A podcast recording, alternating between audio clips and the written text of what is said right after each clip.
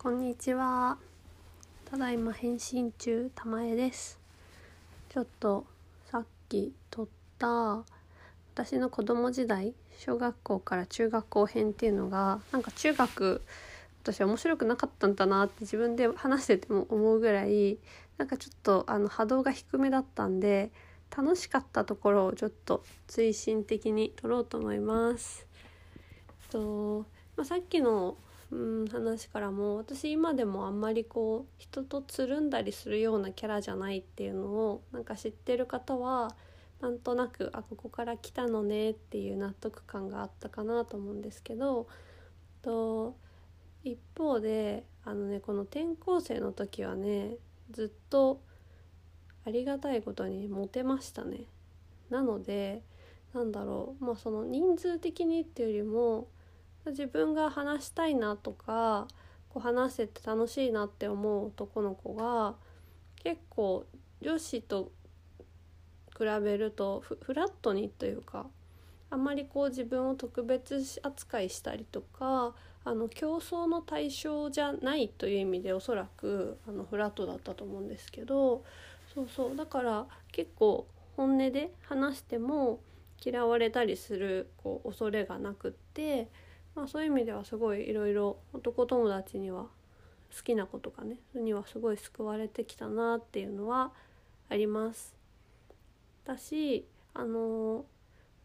すごいそれぞれの場所で毎回友達がわって一気にできるからすっごい数出会いをあのそれは女の子友達も含めてすごい経験していてそれは本当自分の中では多分気づいてないけど本当経験として宝ですよね。うん、なのでなんだろうすごくえっと成長に必要な、まあ、試練みたいな出来事もたくさんあったんですけど、まあ、一方ですごくその新しい知らない世界で毎回自分の新しい側面がこうどんどん見えてきたりとか自分のたら知ら自分でも知らなかった可能性がに気づけたりとかなんかそういうところはすごくあのいい面としてあの今ほんとすごく転校してたことに感謝してるんですよね。なので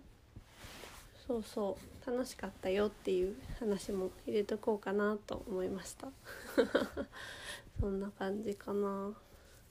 そう。あのなんでねその中学校までこんなテンション低いかっていうのは一番はやっぱうちは家がすごく厳しくっていわゆるこう昭和の家庭というかお父さんも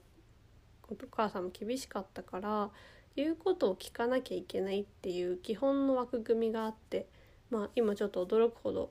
自由にみんな家族生きてるんですけどそうそう。だからずっと基本的にはこう萎縮して生きてたから今振り返るとこの時の私すごい頑張ってたねっていう感じであのそうそう今と今がね伸び伸びしすぎちゃってるからね自分で話してもあこの時大変だったんだなってすごい 思いました。こんな感じではい補足以上です。じゃあまたね。